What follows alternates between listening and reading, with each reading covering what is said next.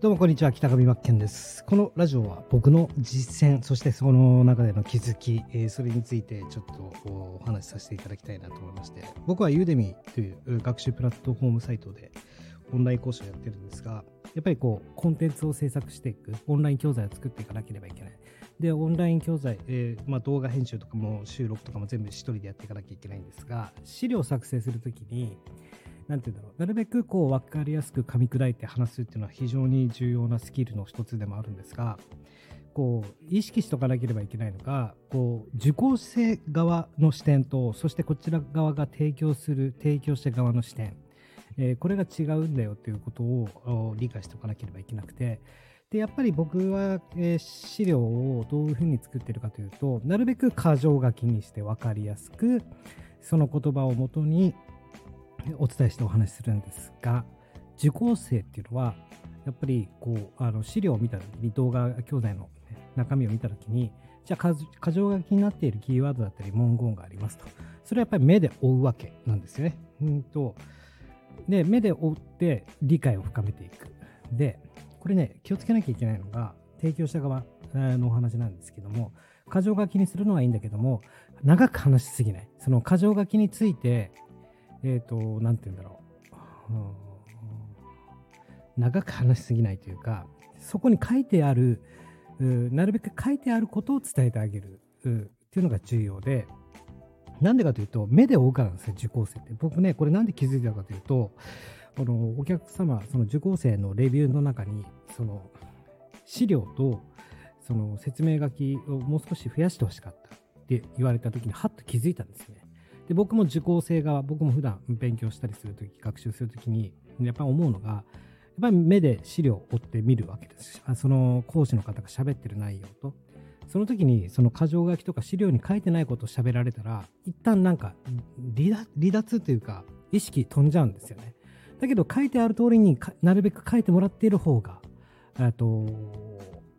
理解しやすいんですよ。でもっともっと気をつけなければいけないっていうのがその箇条書きでキーワード化して書いたものより、まあ、ちょっとぐらいは離脱して、その、なんて言うんだろう、話してもいいと思うんですよ。その理由としては、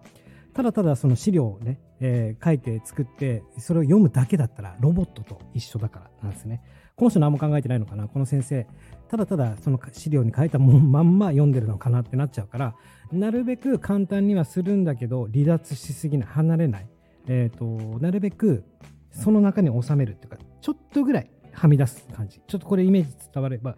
嬉しいんですけど、何か箇条書きで書いたものより少しだけ話す。これが結構ポイントだなって僕もやっぱり実感しました。で、なんでかと思うと、僕自身もやっぱ学んでみてて、箇条書き以外のこと書いてて、えー、離脱されると、あ、またその箇条書きに戻ってきた時に、いつ戻ったのか分かんなくなって、理解が深まらなくなっちゃうんですね。なるべくやっぱり、えー、資料に書いてある通りの説明してほしいですよ。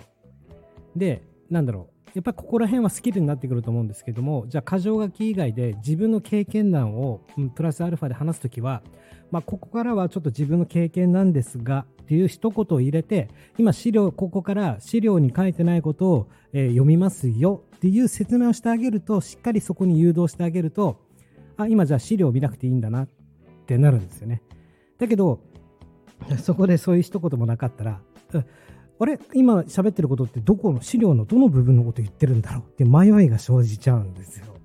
これね、やっぱ僕、やっとここまで来てたどり着いたっていうか気づかされて、他の人の、うん、教材見てて思うんですけど、うん、なるべく箇条書きにするっていうのはいいいいことなんですよ。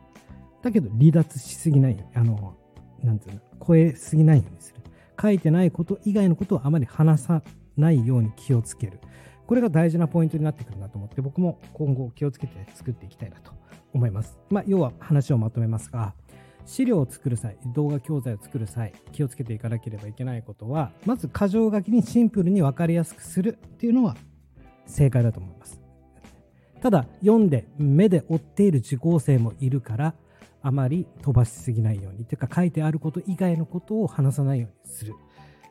3つ目が、もしあの離れる場合は、まあ、一旦言葉を添えてあげる、えー、ここからはちょっとここには書いてないちょっと自分の経験なんですが聞いていただけたら嬉しいですとかそういった一言を添えてお話を伝えてあげると、えー、より、えー、クオリティの高い、えー、オンライン教材というか、コースが出来上がるかなって、まあ、学んでいて、えー、気づかされたお話でありますので、ぜひ、えー、資料を作る際はですね、何でもかんでもこうなんだろう、テロップにしてとか、えー、全部を伝える必要はなくって、なるべくキーワード化にするんだけど、ごめんなさい、ちょっと話がしつこくてね。キーワード化に短く簡潔にするんだけども、もうバランスなんですけどね。あまりそこから離れないようにする。えー、これが、まあ、こっち側のスキルでもあり、うん、そして受講生を理解させるっていうことを考えるスキルでもあるかなと思いますので、まあ、提供者側と受講生側では意識が違うんだよっていうことを押さえておきたいですよね。ということで、えー、失礼いたします。